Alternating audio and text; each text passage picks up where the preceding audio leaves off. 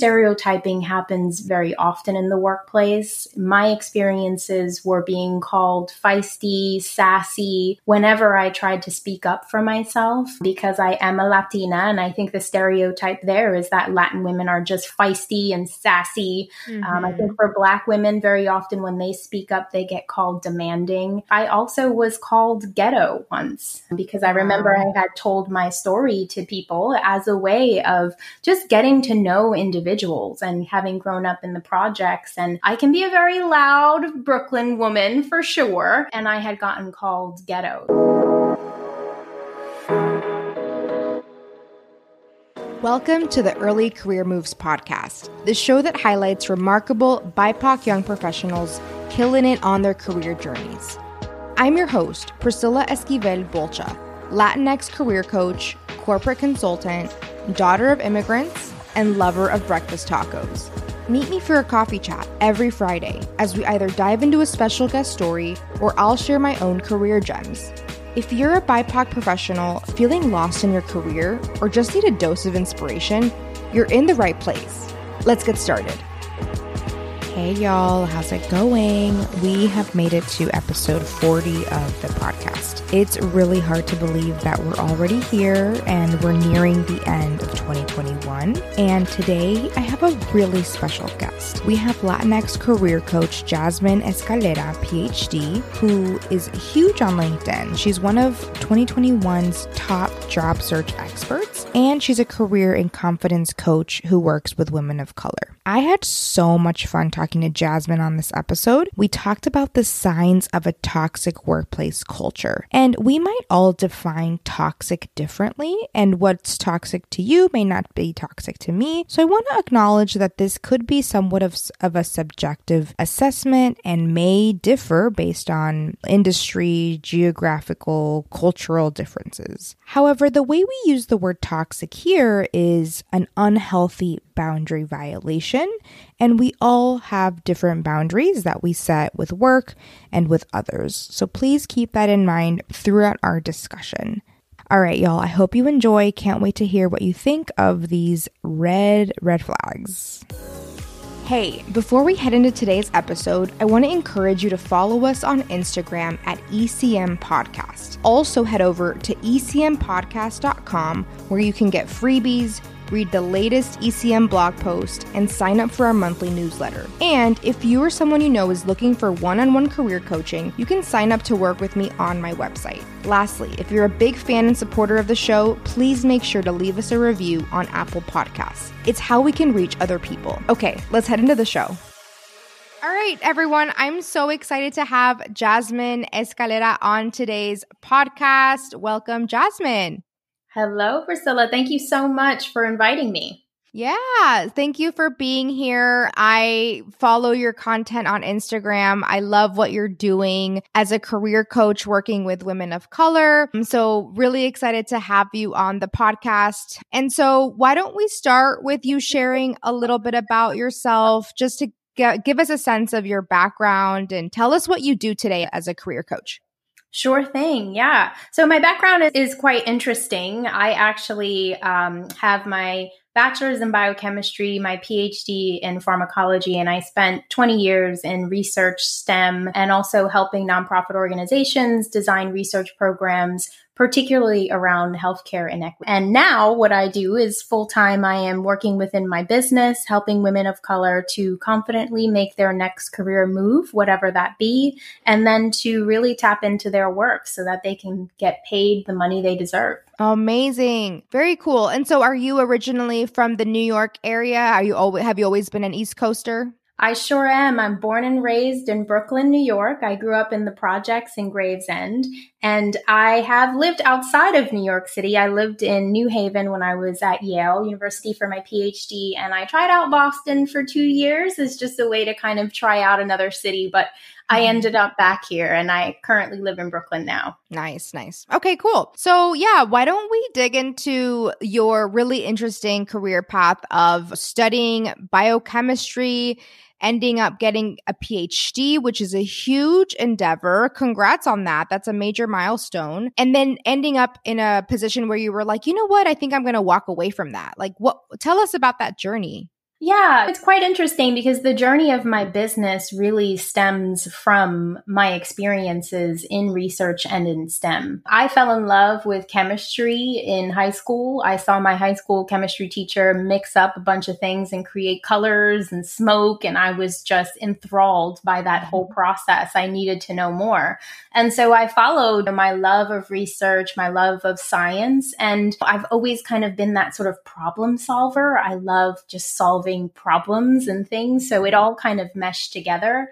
But growing up in the projects in Brooklyn was an amazing experience because I was around my community, Black and Brown individuals, and I felt very much supported in all of my journeys. But when I stepped out into college and into the STEM field, especially, I was kind of met with a significant challenge in terms of really being able to find individuals who had a similar path as me or even look like me. So, throughout the course of my STEM journey, my biggest issue and challenge was really being able to step into my identity, to claim my identity, to claim my story, and to project that outward in a very confident way, accepting mm-hmm. myself, but still feeling like I could do that in an environment where I was very much the only one.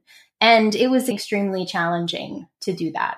I actually admit very openly and very freely that I conformed in the workplace as a way to try to achieve the level of success that I was really looking for in the STEM and research field. And that just caused a lot of internal issues and struggles within myself to the point where I was developing panic attacks and anxiety attacks just to go to work. And I started to realize and recognize that other women of color were experiencing the same thing this sort of feeling of, I want to be this confident, powerful woman, but the workplace just isn't me isn't allowing me to do that and the reason why i feel like i can't is because i feel like i can't really be my authentic and true self so there's that feeling of like, I have to be someone else outside of the workplace, someone else in the workplace. And that can be really challenging to navigate. And then also, how do you, how do you achieve success if you're not really acting as yourself? So I just decided I just couldn't do this anymore. I couldn't be this person who was acting as two different people dependent on the environment.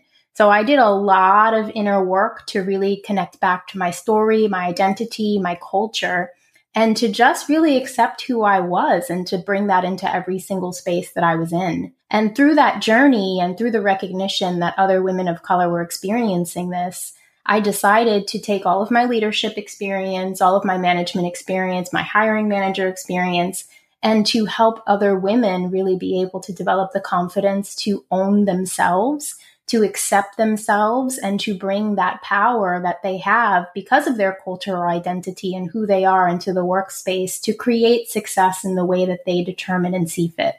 Yeah, I feel like we're always having this conversation about code switching and trying to be our authentic selves. And it feel it can feel like a big burden on BIPOC folks to navigate whether or not they want to wear a mask at work or try to be their true selves, but potentially open themselves up to maybe retaliation or a negative moment or, or microaggressions. And so I think this is a, a, debate that is often, I know my friends and I, we always talk about can you really be your full self at work? What does that look like? And so curious what helped you make that switch mentally and what did you actually start thinking or behaving differently that helped you realign who you really are and show up as who you really are in all of those spaces?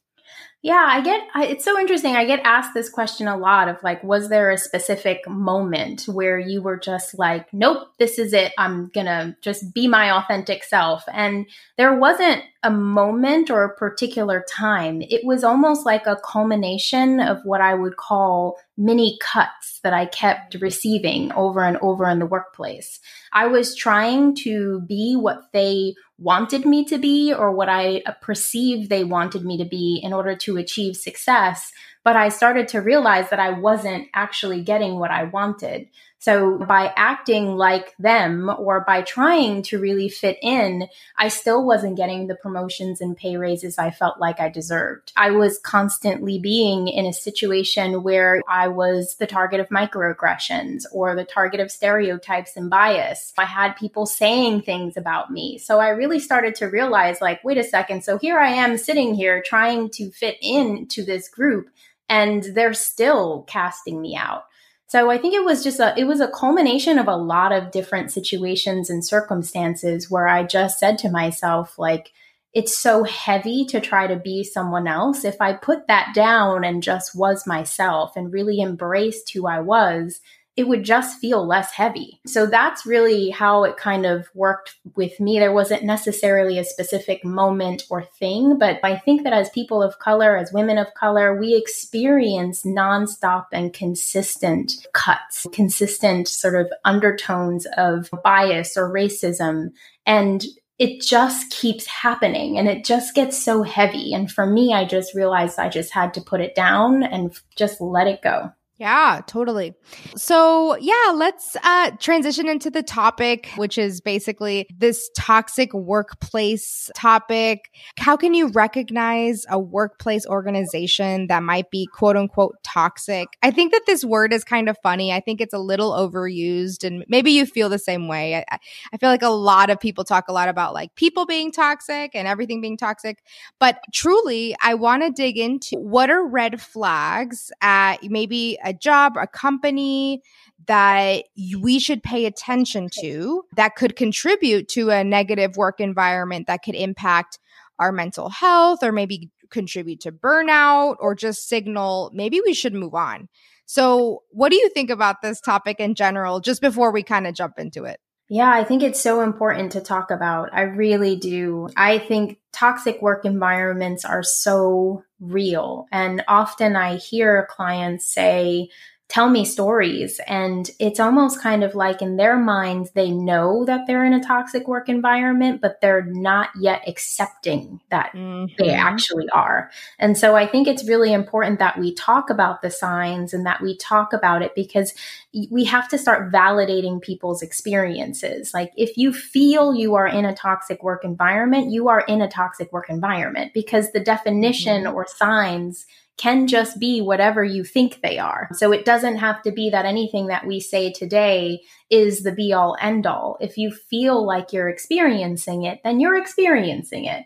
And oftentimes there can be this sort of feeling of, oh, maybe it's just them, or maybe I'm blowing this out of proportion. And it's like, no, this happens very often, and toxic workplaces are very real. Yeah. I love that you said that because I think it can be similar to toxic relationships or even abusive relationships where when you're in it, there's this period of time where you're wondering, is this really happening? And and then you're like, mm-hmm. maybe this is this normal? And there's like this gaslighting that can happen mm-hmm. for a mm-hmm. while. And so yes, I think it can take a really long time, sometimes too long to figure out wow, this is bad. Like, I, I need to get out of here. And I think it's after you leave a place like that that it mm-hmm. really can click like, oh, it was way worse than I realized. Yeah, exactly. And and that's why I think it, we have to talk about the topic more. I feel like there's a level of trying to silence individuals who are coming up and talking about this. I know that every single time I post on LinkedIn about my particular story being a Latina in STEM, which is still a very white male dominated industry, there is always a lot hate-filled messages that are pushed back to me stating that I'm trying to generalize the experiences and although I am not not trying to generalize them. I am trying to tell the story because this happens. It happens all the time. So I think it's really important that we talk about this topic and we let people know that if you are experiencing it, whatever you are experiencing it's it's valid i agree so let's jump into your first red flag i'm very curious i don't know what your red flags are so i'm excited to hear what you came up with Oh my gosh, I, I have so many red flags. It's ridiculous. Like, I, I, think if somebody heard me talk about toxic workplaces, everybody would think that they were in one. So I think my first one is stereotyping. And this is something that I experienced actually quite a lot during the course of, of my career, during the course of my time in graduate school, was stereotyping. And stereotyping is just, it's misconceptions. They're harmful. They're false generaliz- generalizations that are really attributed to a specific characteristic or to, to, a specific member of a group. And they ignore the fact that we ourselves are individuals and people. So for me, stereotyping happens very often in the workplace. My experiences were being called feisty, sassy, whenever I tried to speak up for myself because I am a Latina. And I think the stereotype there is that Latin women are just fat, feisty, and sassy. Mm-hmm. Um, I think mm-hmm. for Black women, very often when they speak up, they get called demanding. I also was called ghetto once because I remember. I had told my story to people as a way of just getting to know individuals and having grown up in the projects. And I can be a very loud Brooklyn woman for sure. And I had gotten called ghetto. So stereotyping is a big one and it happens very often. And so that would be my first form and it's it's a high level one, but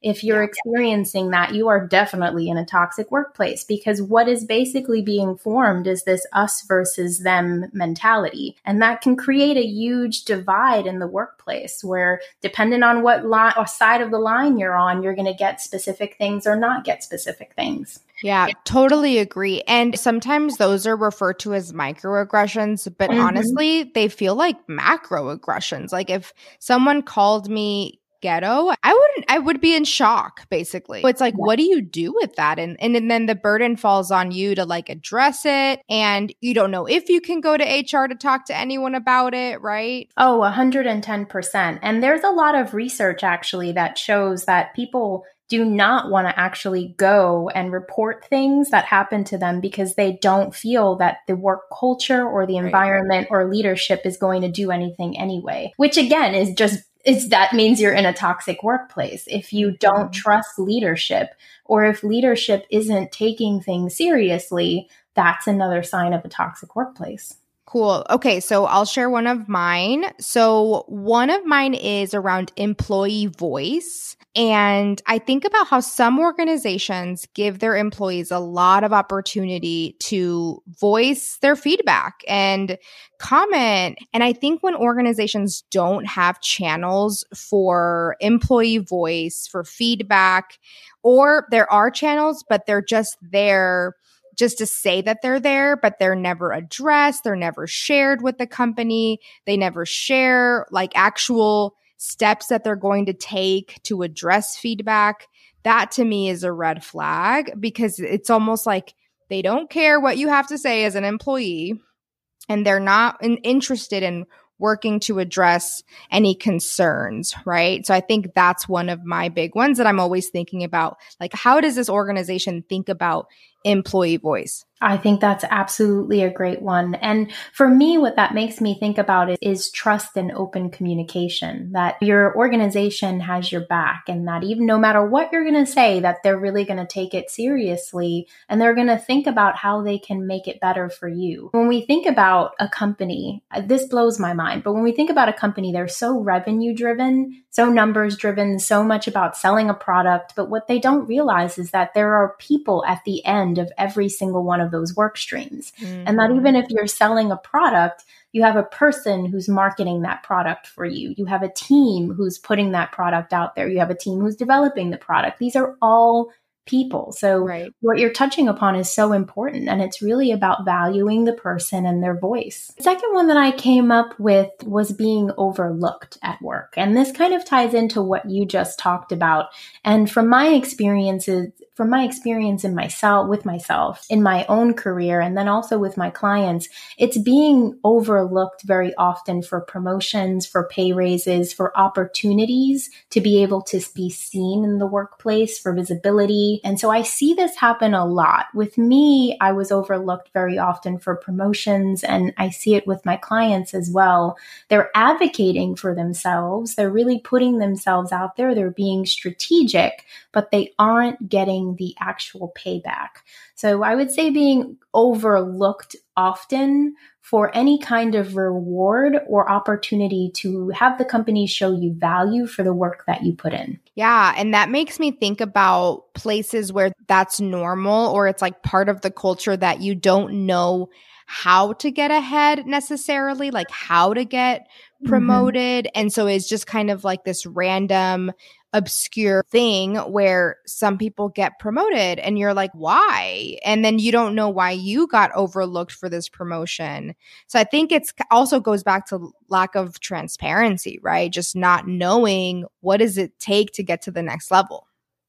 Yeah, definitely. Lack of transparency. And some companies, as we were just talking, lack of transparency, but also like lack of caring. Everybody wants to actually do good at their job. We don't go to work thinking, like, I want to be mediocre today. So mm-hmm. to be able to see a person's value and to create or help them create a path towards the next step or a way to develop professionally. That should be something that every single company really values. So you're absolutely right. There's this wishy washy way of kind of promoting individuals. There's no standardization in that. And then also, they just don't seem to care to show you what that path is. Yeah. Okay. So my second one is around organizations that don't value growth and feedback. So mm-hmm. if your manager does not really, first of all, they don't may- maybe check in with you very regularly. You don't have a regular check in with them. If you, you're not having consistent conversations about feedback, whether that's on your performance and that it's like actually meaningful, actionable feedback that is helpful to you and your growth. Um,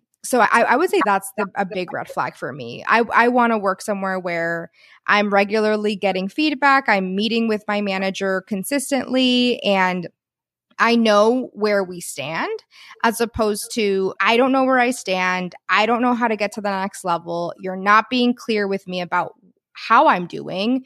And so, how am I supposed to imagine my growth and career here, right? Uh, yeah, I totally agree with that. And also, it makes me think about companies investing in leaders because leadership is so incredibly important for an employee to have a good work experience so many people leave jobs because of toxic work culture, but that's typically related to their direct supervisor or manager. So if companies did more of a better job investing in their leaders and really allowing for their leaders to create a leadership style that actually is caring towards their teams and is led by emotional intelligence, I think that's that would be a pivotal thing because what you're talking about is almost kind of having a bad manager, like someone who doesn't know how to lead or manage or give good feedback. And look, leadership is a skill, right? It should it's a skill that should be developed and cultivated, but it's I think it's the company's responsibility to when they promote individuals to leadership positions to also invest in their leadership skills. So my last one is aggressive workload. I have to say that's something that I've experienced a lot being in the nonprofit industry loves to say we're entrepreneurial, we're a mm-hmm. startup, you're going to wear multiple hats. And that's just a way to blanket say you're going to be working like a dog here. Um, so aggressive workload is definitely something that we've also been experiencing with the pandemic where there's just no boundaries between your workday and your home life because now your work is in your home. So I would say that companies that don't value work life balance, companies that have aggressive workloads and that mask it in funky words that sound really exciting, like we're really entrepreneurial, that's definitely the sign of a toxic workplace for me. Absolutely. I love that you talked about how uh, jobs can be described, how organizations can be described. If you look at these job descriptions online, there's a lot of interesting coded language that is really important for job seekers to really dig into, especially when they're interviewing and, and considering joining an organization. Fast paced environment, I would dig into that one related oh, yeah. to, to what you just said. Wearing multiple hats dig into that one. Yeah, the whole startup culture thing is really interesting because having talked to folks that have worked in startups, that means there's no structure, right? And you're like, you're going to have to figure, quote unquote, figure it out yourself. And so you do have to really stop and think, like, is this an environment that I want and that I believe I'll thrive in? But I also worked in nonprofit. I think that there were a lot of values around no excuses. And those were values that were really damaging for me personally because it felt, I honestly felt like I could never say anything that sounded even a little bit like an excuse.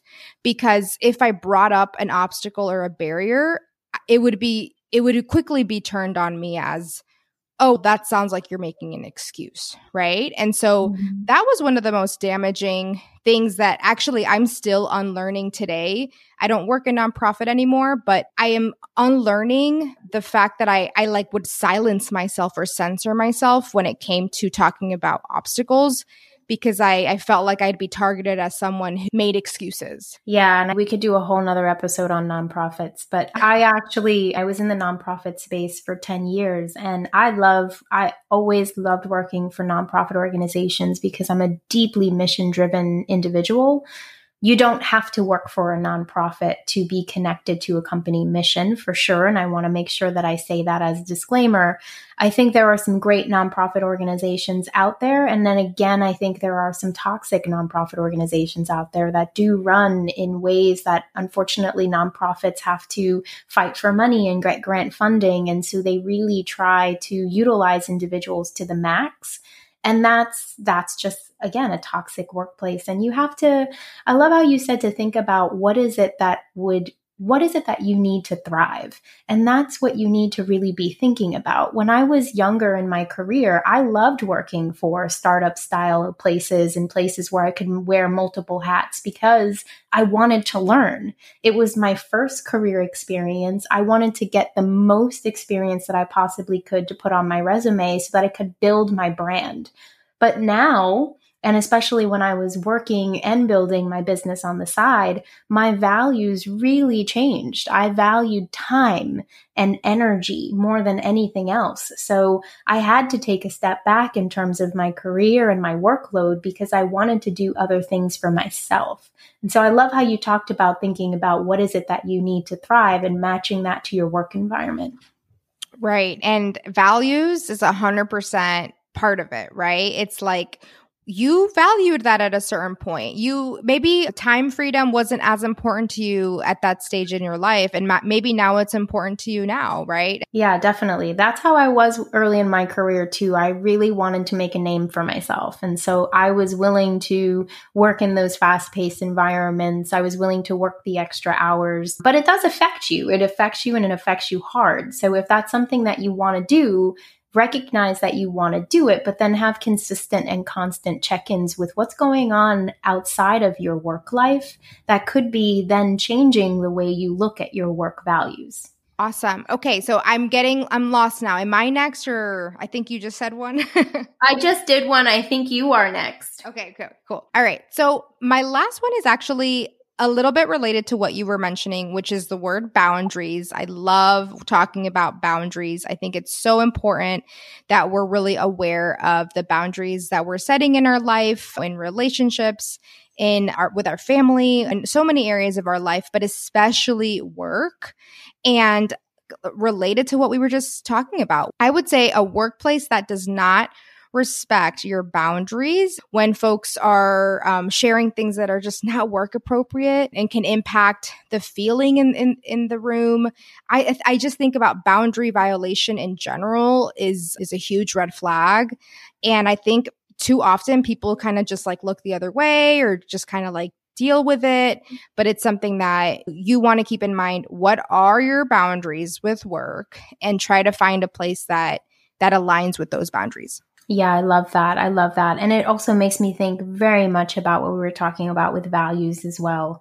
Whatever you value, it needs to that's that starts to shape your boundaries. So if you value time, your boundaries are going to be around making sure that you have time. So it's going to be really important when you want to think about your ba- your boundaries to also think about your values. I love that. Boundaries, I could talk boundaries all day long because I didn't have very good boundaries earlier in my career, earlier in my life and I can't tell you how much I protect so much of my time, my space, my energy, my mental health now because I have to. Yeah.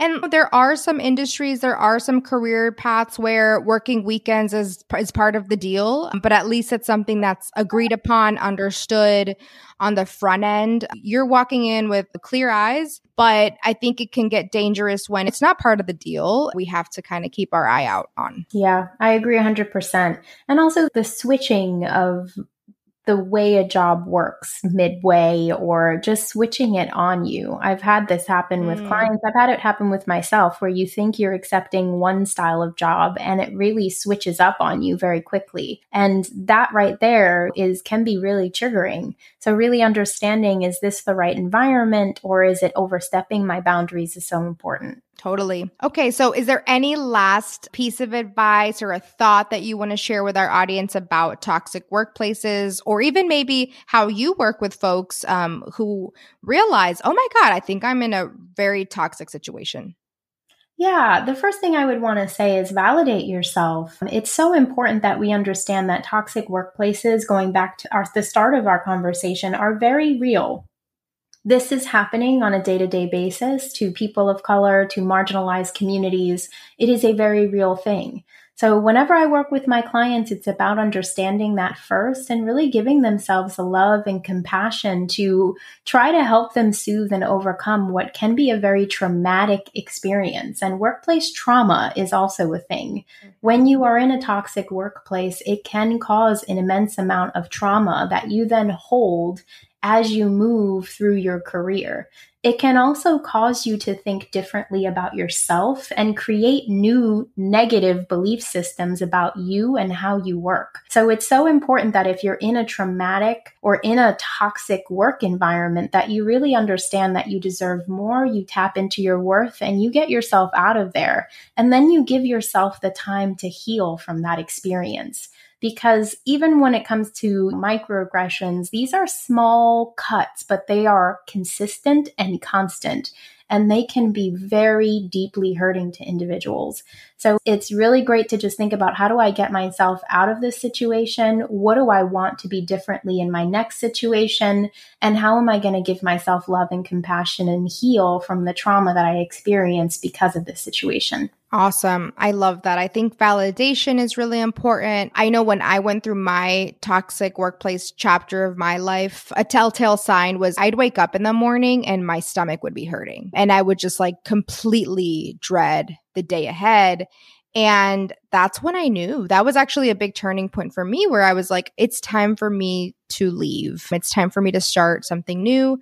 I chose a long path to, to get out, which was applying to business school. And I don't actually recommend that. I, I actually wish I had transitioned to another job and also been applying to business school. But I think it's important for people to to share what they're going through with someone that they trust. Maybe it's a licensed therapist or maybe it's a friend or a partner. Get that validation and start to think about ways to move forward.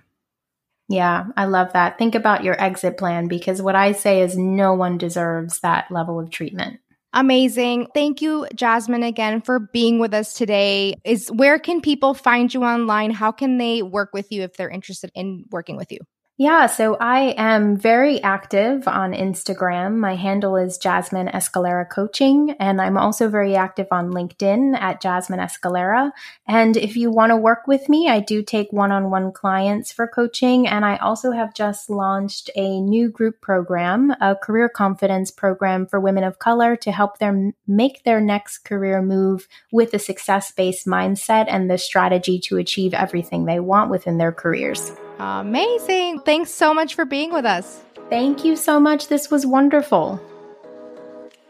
Hey, are you thinking about changing careers? Then you need to head over to my website, ecmpodcast.com, and sign up to get your free 20 page guide that I wrote with you in mind. I wrote this guide to help you change careers and get really clear on what it is that you want to do next. Career clarity is key to a career transition journey. All right, can't wait to hear what you think about it. Have a great week.